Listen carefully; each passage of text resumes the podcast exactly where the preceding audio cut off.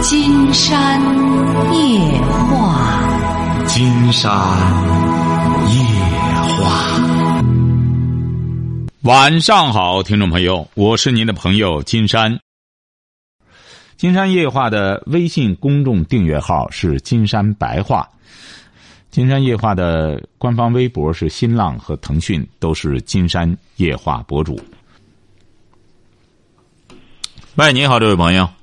喂，你好，金山老师吗？哎，我们聊点什么？嗯，我想聊一下关于孩子的问题。啊，您孩子多大？十三岁了，儿子。啊，你儿子十三岁，怎么了？啊，那之前在飞达上也也给你也问过你这个问题，嗯。啊，您说怎么了？你儿子就是那个我儿子，他十三岁了吧？他就就在家爱拿钱，就是说偷着拿钱，这个毛病他就是老是改不了。他。他这可不是一般的毛病，他在哪儿拿到的钱呀？在这个，在这个我们家这个抽屉里面，他就是。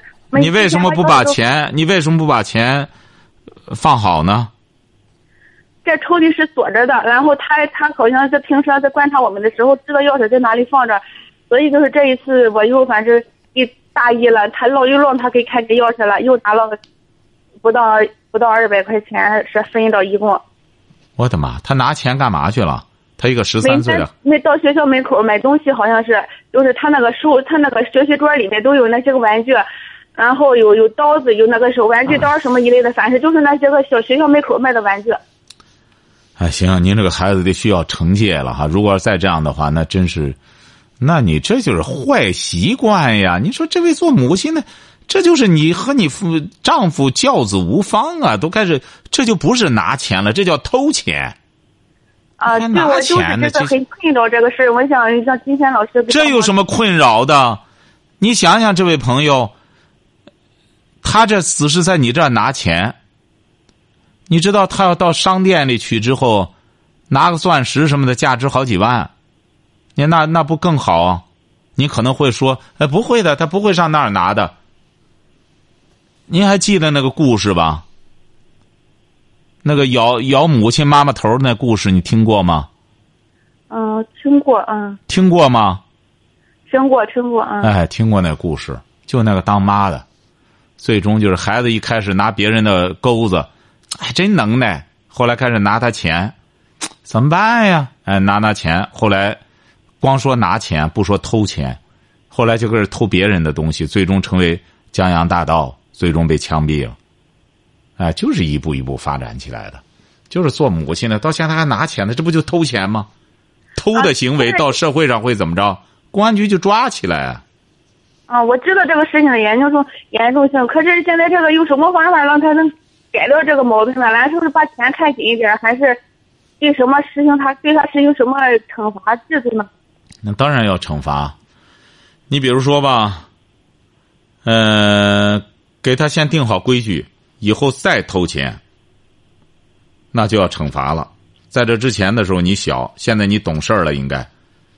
人家说现在在北方都是十二岁就园所礼了，就开始成人礼了。在西方也是十十二岁成人礼了。他现在已经是是一个半拉半拉成人了，所以说得给他讲清楚。你要再偷东西，你拿你想要钱可以，要到明处。你要再去偷的话，一旦发现了之后，就要怎么惩罚？先给他讲清楚了，晓得吧？嗯。你看国家治理社会也是这样，你比如说说好了，刑法里头说好了，偷盗的话会受到什么样的惩罚？因为这人偷了被抓起来了，你要不然的话他会说，公公安局的这这抓起来，那人家不愿意啊，那这非谁说的偷东西不行啊？谁说怎么着？哎，那就叫不教而诛了。什么叫法治社会啊？就是先把这些法都弄好了，你得上学，上学学什么？就要学着遵纪守法。你要犯了之后怎么着？公安局就来逮你了。那么说什么叫家教啊？什么叫家教啊？就是家里爸妈要设定。金山在书里不是说了吗？爸妈要设定规矩，然后要执行这些规矩，就这样就成。给孩子先说好。还有我他之他之前都是之前也给他上一次就跟他说好了，如果是下次再发现的话就要惩罚你。可是他还是没有听。怎么惩罚的？下次要惩罚怎么惩罚？你制定的？今天就是就是在叫他在外面站了两个小时，然后他爸爸让他自己打打打他的手了。啊？怎么打？像这那个一个一个个木棍儿，然后让他，呃，他爸爸说让打，他爸爸说打他，他说他不让打，就是他爸那就让他自己打，他让他使劲打，但是打了几下，他爸爸也就是上班去了，也忙着上班去了，哎，他今天也跟着补课，就这样就结束了。嗯，我看着看着好像没起没起到作用。嗯，对，打的不疼啊，法律也是这样，一开始就是判两年刑，一开始或者是不行。在最终怎么着？枪毙！你们法律也是这样，不断的加重啊！一开始判两年，再往后六年，再往后十年，再不行一辈子都在监狱待着吧。你比如说，你你比如说这位朋友，你作为母亲，你在社会上你为什么不敢偷东西啊？你为什么不敢干什么？你怕法律？那真整治啊！你在公安局一这一干什么偷的数额大了之后，接着逮进去啊，接着判了。你想想，你将心比心不行？你作为一个成年人。你要起小没有良好的教养，你到社会上去偷东西，那么就要很有可能就被关到监狱里去了，很有可能就要毁掉你的一生。那么你想到你的孩子才十三岁，就沾染上了在家里偷钱，就敢干这种事儿，你想过没有啊？将来他将来到社会上去，你这不就把他给害了吗？断送他的一生吗？你想到这个问题的严重性的时候，你看该怎么管，你就知道了，好吧？嗯，还有一个就是，嗯，我现在钱也不让他摸着了，然后他给要的时候，他每次要的时候，就是他之前也要过，他一下子就要给他要五块，一下子就要五块，这个该不该给他？要钱得说清楚要干什么，不该干的事儿就不给。不给的话，然后他再想法，再要是再拿呢？你瞧见了吗？又来了。像您是什么文化？初中文化。哎，您就像个文盲一样，您您整个就不在社会上待一样。那金山问您了，你比如说你你想给你干过工作吗？干过工作。啊，干过工作哈。人家说好了两千块钱的工资，你说你过三千吧，人家给你吗？人不给你。家国是一个道理，晓得吧？你说给这种人说了不算、算了不说的母亲，金山觉得这本身这做父母的就是，就是可以说残次品，他本身就没有资格做父母。你想想，金山怎么给这些人讲呢？像您现在也是这样，金山无论从分达上，在这已经给你讲清楚了。你说你没有能力去实施，我孩子弄了之后管不了，那你只能说你没有资格做母亲，晓得吧？哎，你比如说。呃，这孟母为什么到现在我们三千年了，人管的这么好？那孟母孟子走哪里不学好？孟母一直到了教书的那儿，让他跟着学学书，学学学学习。那么他也不愿学，那孟母就明确的告诉他，看了吗？断机杼，我断了，咱家喝西北风吧。那孟子就开始好好学习了，靠的什么智慧？好了吧？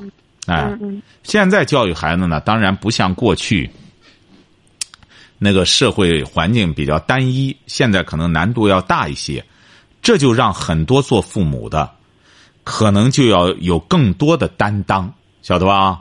你比如说，金山在这里告诉你，为什么欧洲很多发达国家，你知道他们的生育的这个生育的那个率都是负增长，知道吧？知道什么叫负增长吗？就是说，都是越越生生孩子生的越来越少了。您知道为什么吗？不知道。就是因为他们对一个孩子的这个教养的资格，呃，这个责任太重了。他每个人生孩子都他得想到，哎呦，我这个孩子如果要是我我没尽到责任的话，这个孩子将来会恨我的。我我现在。我我给社会没递送一个合格的这么一个孩子的话，他最终他会找我来讨账的。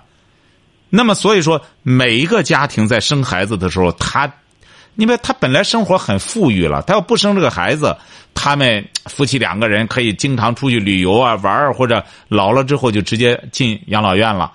那么他要生了这个孩子，他就要付出辛苦，在孩子十八岁之前，他的各种责任他都是要承担的。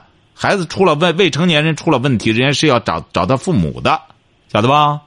嗯哎，我们为什么现在好多人说再生吧，再生吧？为什么呢？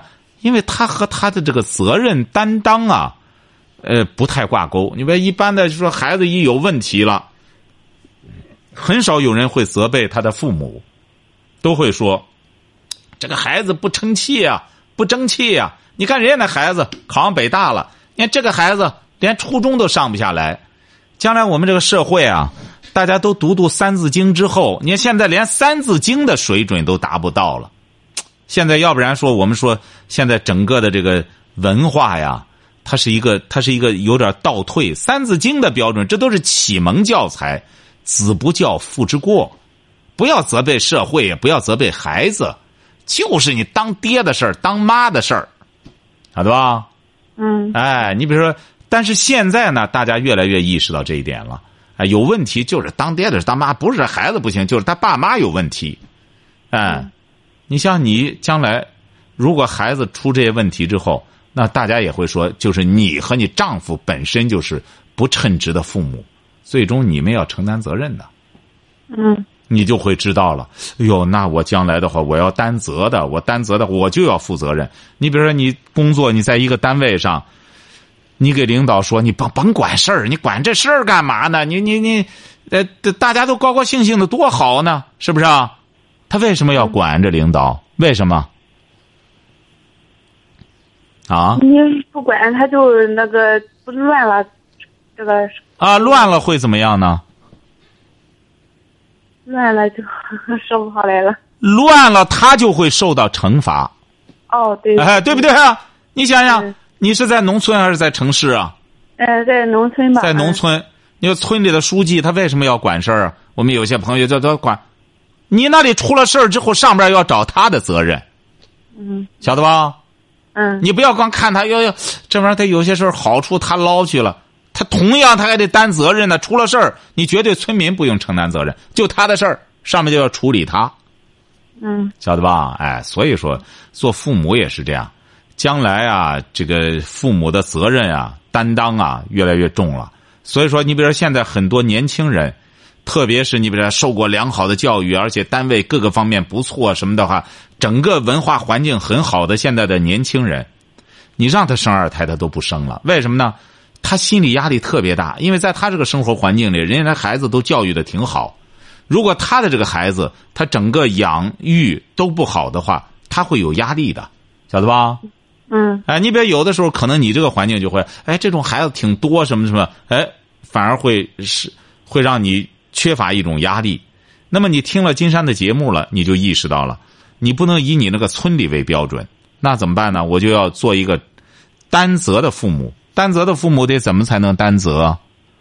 对你俩也得好好学习，你和你丈夫。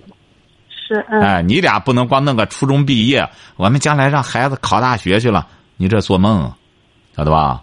嗯。哎，你俩也得哦就是听了你的节目以后，我这个还有一个小的四周了，每天晚上坚持给他读故事，现在就是他已经也已经养成一种这种习惯了。对。金山觉得呢，金山记得你曾经打过电话，也问过芬达，你是一个很有上进心的母亲，所以说对孩子，打现在开始要瞪起眼来，让他明白，我对你这个你这个弟弟或者妹妹，我对你俩是一视同仁的，晓得吧？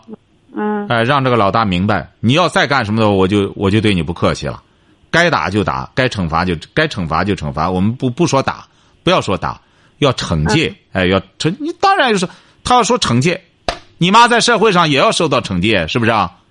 嗯。我上班要去晚了能成吗？我不挣钱来，你不喝西北风吗？你爸要出去上班的时候想歇班就歇班吗？是不是啊？嗯哎，不行的话都要受到惩戒的。啊，记住了哈，给孩子可得瞪起眼来了。你这不叫拿钱，这叫偷钱。偷是什么行为啊？得给孩子要定义要准确哈。好嘞，再见哈。哎，好嘞再。见。嗯。喂，你好，这位朋友。哎，你好，那个金山老师，哎，我们聊点什么？嗯，是这样子啊，我对我就是之后嘛，人生比较迷茫，啊，您多大了？才二十二，二十二啊，干嘛呢？现在？做保险呀，做保险什么文化？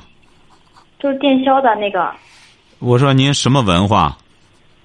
嗯、中专的，中专啊，现在跑保险呃，不是不是不是个险，是电销形式，就是电话销售类型的那种保险。啊，电话销售保险干这个，啊，对对。就是你还不去接触人儿，光在电话里这样卖卖保险，是不是啊？啊，对。嗯。以前做面销的。啊，面销为什么改电销了？因为现在在上海上班呀，然后现在回老家了嘛，然后就在老家做这个电销了嘛。啊。因为老家电销好销吗？电销在在在县城好销，电销可能。哦，对，在老家不太好，就是那个。啊。怎么了？这是迷茫，你这肯定迷茫。干干。对，然后嗯。您这这干了几年了？干保险？没有干几年呀，就刚开始刚回来干嘛，才干了几个月而已。你在上海面销干多久？干几份儿？干成了几份儿？在上海面销？嗯，做的最长的一份的话，做了一年多的面销。啊哈。对。说为什么迷茫？这不是一直干保险，怎么迷茫呢？一直干着活儿。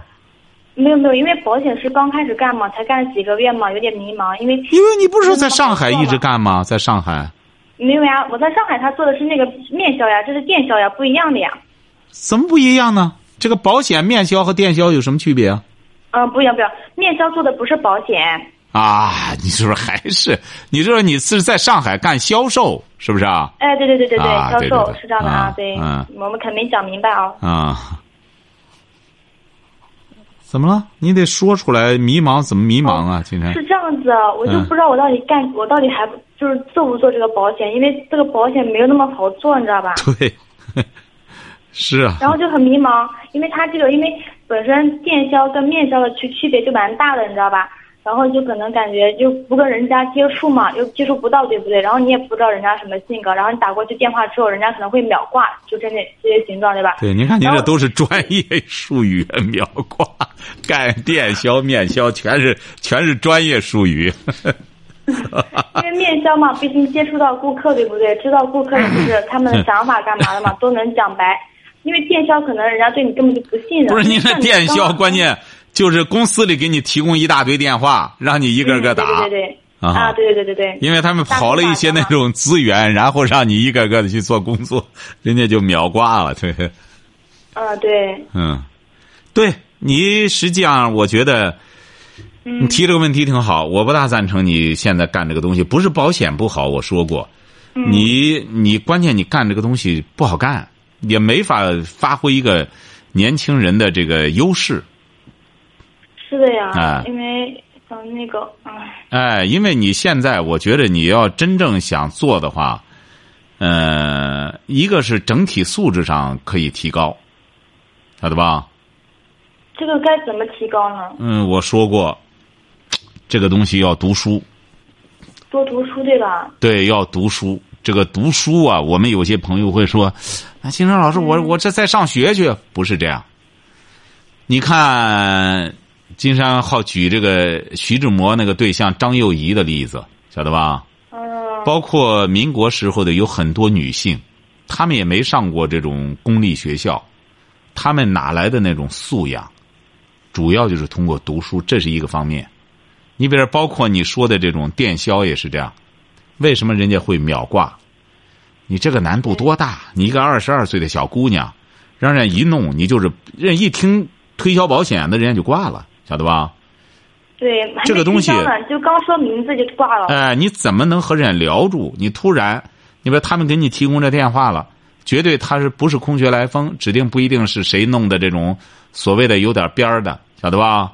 这个东西其实它不是，哎，它不是一个小姑娘能干的，是呀，哎，呃，你得一方面要提高你的整体素质，嗯晓得吧？嗯，知道。再一个，最好学点什么专业的技能。专业技能对吧？你比如说像昨天晚上来的这个，我不知道你昨天晚上听节目了吗？没有，就刚刚那会儿才听到。刚才金山讲的时候，你听到了吗？嗯哎，一对年轻夫妇，三十来岁，三十出头。呃，妈妈呢，一看那呃刘伟杰妈妈一看也是挺精干、挺漂亮的，小伙子爸爸也是个小帅哥，两个人在一起，学历并不高，说十六七岁就开始干服装，就是人家不是说卖服装，做服装，现在做的相当好，而且是一看他两个人在这方面的专业方面已经很没问题，一直干。你看刘伟杰，他这个爸爸就说：“我很愿意干，我很喜欢。他为什么接受金山的理念了？就很简单，他现在很喜欢做服装，他已经投入进去了。而且你说他这个事业可以这样讲，你读到博士，也未必能够有这么一个专业，晓得吧？哦，我懂了。他这真正的是职业一个专业嘛，哎，真正的是职业化了。人两个人干的买卖好的就是，你看他给金山打电话老打不通，最终利用清明节这几天过来之后，昨天上午赶过来的，晚上上完节目，连夜又到火车站坐坐高铁回去了。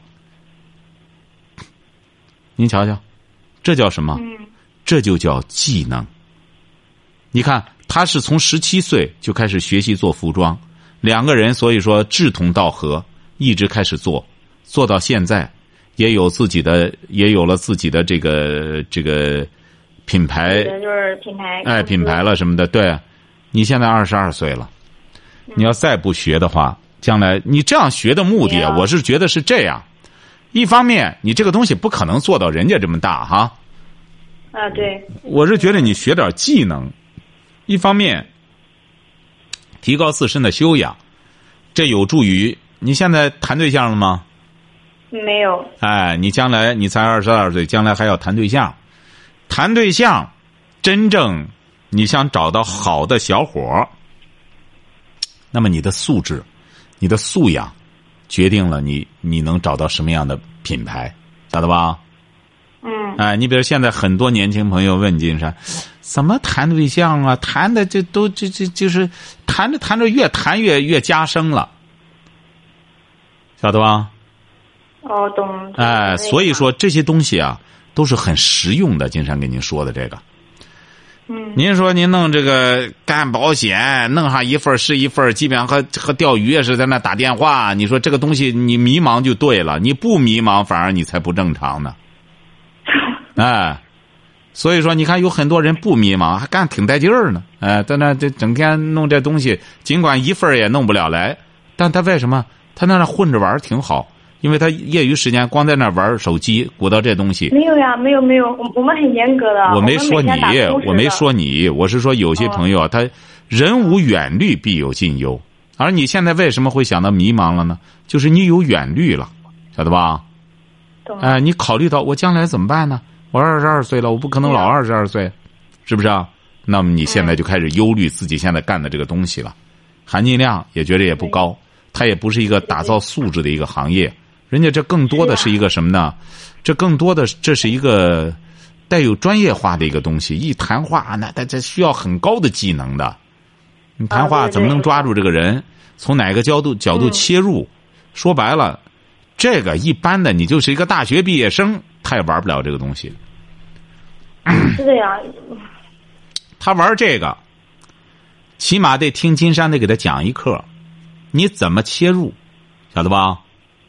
嗯。你怎么切入？你比如说，金山在广播学院上学的时候，我给我们老师卖那个滞销书，就是他一个杂志，也不是书，杂志，晓得吧？那我怎么卖出去的推？销嘛，哎，推销，那我就是你是按你现在行话就是面销，嗯，是不是啊？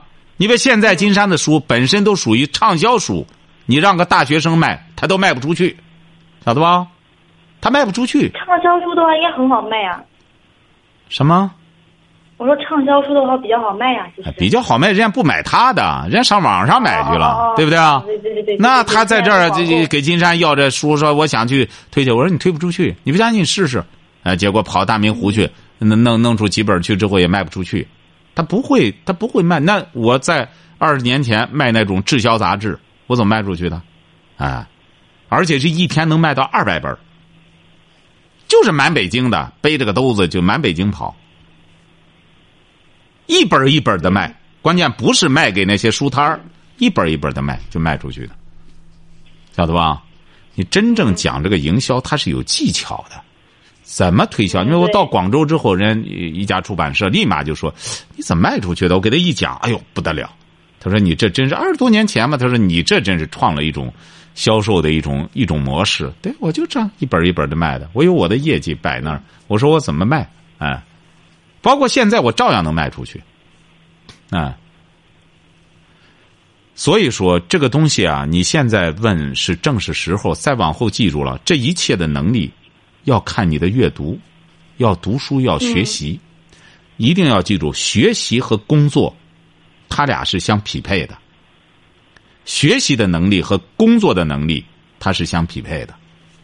嗯，明白了。哎，好不好？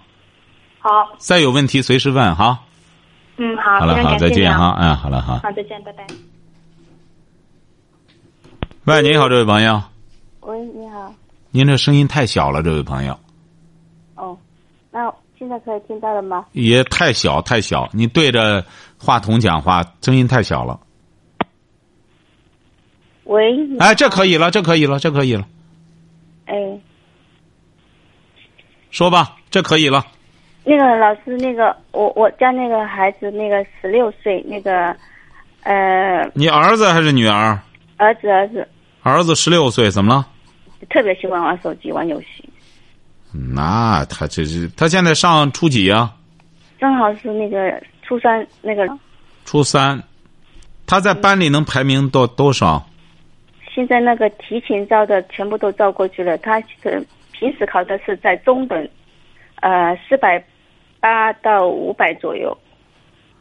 提前招的那个招过去，就是那一春季高考那个过去了。呃，春季不是怎么提哦？你是说那个中考的时候，那些就是一流的高中过去了，是这意思吧？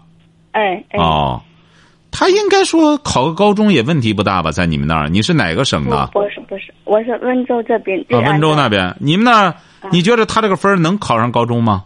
不是那个，他那个就是说，要再稍微努力一点的话，可以考上普高，但是他学习没有动力，那个，然后那个在家里，他特别喜欢想放松，不愿意看书，不愿意写作业，就在拖，就在拖这样子。嗯，你是想怎么着呢？想让他上高中？嗯。上高中在干嘛呢？我不是说我想上让他上高中，我首先他在家里，他那个看着我手机，他一拿过去说找个借口说要给同学发个短信，然后就拿着那个手机打游戏，然后我就拿不下来，然后我就对付他，就说有的时候说我就给他一次两次，第三次他再犯这个错误，我要把手机不给他了，然后他就没办法了，晚上就写作业看书了。嗯，就是说你要是就是觉得信任他。你就放开他，他然后就就没有知道去学习了，就把所有精力都放在学习这个游戏上这样。他进网吧，关键他去礼拜六、礼拜天他去网吧吧？不去不去，在家。您这个孩子就算不错了，晓得吧？你这个孩子在金山的案例中算不错的。你这个做妈妈的，啊，也是负责任的，对，就应该这样。因为你要记住了，他毕竟还是个十六岁的孩子。嗯，他周边的环境啊，净些玩这个的，晓得吧？嗯嗯，你这个没没法避免的，是不是啊？对。所以说，这就全在家规了。我觉得你这个儿子已经十六岁了，你能管到这个份儿上，不进网吧，而且是玩手机，你抢过来也就抢过来了。不是抢过来了，是不是抢过来？抢不过来的。抢不过来，但是你最终不给他，他也就写作业了，是不是啊？对对。啊，对呀。对。这就很难得。当然。我在这跟你讲，金山不是想让你放低标准，晓得吧？嗯嗯嗯。我只能说，我这也不是敷衍你，在我的案例中，你这个孩子算是不错的，真是个中等的。对对。哎，你比如说有一些孩子，那种所谓的低等的，他就出不来了，他上网吧，关键那些孩子你就没没法弄了，上下初中来都困难，晓得吧？是是。现在你这个孩子，你得这样，我觉得。啊。你得和他协商，听听他的想法。你比如他要不要上这个高中？未来他究竟怎么规划？他已经十六岁了，关键你这小孩不是一定要听听他的想法，然后要要和他交流，要和他沟通。哎，因为他上了他个，反正这个中考呢，马上就要开始了，这这个再再折腾也没多大意思了，记住了哈。嗯，我是在给您提建议，一定要和孩子交流啊！你比如说，你打算怎么着？你比如在我的人生三部曲第二部选择里边，就是要孩子到这么大，得给他选择的机会，晓得吧？嗯你要选择了，你就要对你的选择承担责任。每一种选择都是双刃剑，晓得吧？妈妈现在给你的选择是让你读书、上高中、上大学，花多少钱，爸妈拿，是不是啊？嗯你要接受，那么爸妈承担这个责任。你要不接受，不愿学习，你选择什么？你得先这样老师，啊他那个，呃，他这个方面他自己都懂，啊！不是不是懂啊，他怎么选择？关键是他选择他自己上普高，啊，上普高也可以啊。他现在只能上普高了，是对不对啊？他他选择上普高可以啊。对，对啊但但是他还是不努力，因为他的分数是不稳定的，到最后他就是说考不好的话，就是只能考选择职职业高中了。哎，不不，我觉得您是这样，他选择上呢，您这样上职业高中有职业高中的好处。你比如说吧，你不要认为现在职业高中不好，因为今天时间你打电话太晚了哈。嗯呃，我们国家的教育现在也在已经开始开始转型到职业化了。现在很多高等院校好像一百多所嘛，都转成职业学院了。嗯哎，你得了解整个教育的一个形式，要不然我刚才就说嘛，嗯，我说你让上大学要干什么？我要和你这个做妈妈的首先探讨，你这个目标，我我哎也不知道他上大学干什么。对呀、你让他上大学，要让他选择什么专业，要怎么往前走，目的是干什么？嗯这个我我我也很明白。对呀、问题就在这儿。你这不说孩子干什么？现在你多少上大学下来之后，而且还都是二幺幺的，下来之后又怎么着？跑个销售，怎么整天混？呃，上的白上了，净这个是不是啊？对，那么孩子努力了一通，上了白上了，怎么怎么白上的？不是大学不好，而是就是说他没有提前问他这种人生的困惑。你把你的明智就在这儿，在这种情况下，你要问一下孩子的人生怎么规划。其实这就涉及到对孩子的一个职业规划和一个人生规划了，晓得吧？嗯哎，现在我们必须得做这种规划了，因为学习规划这个太初级了。嗯哎，知识规划太初级了，你得学了知识要干什么？嗯哎，学以致用是至关重要的。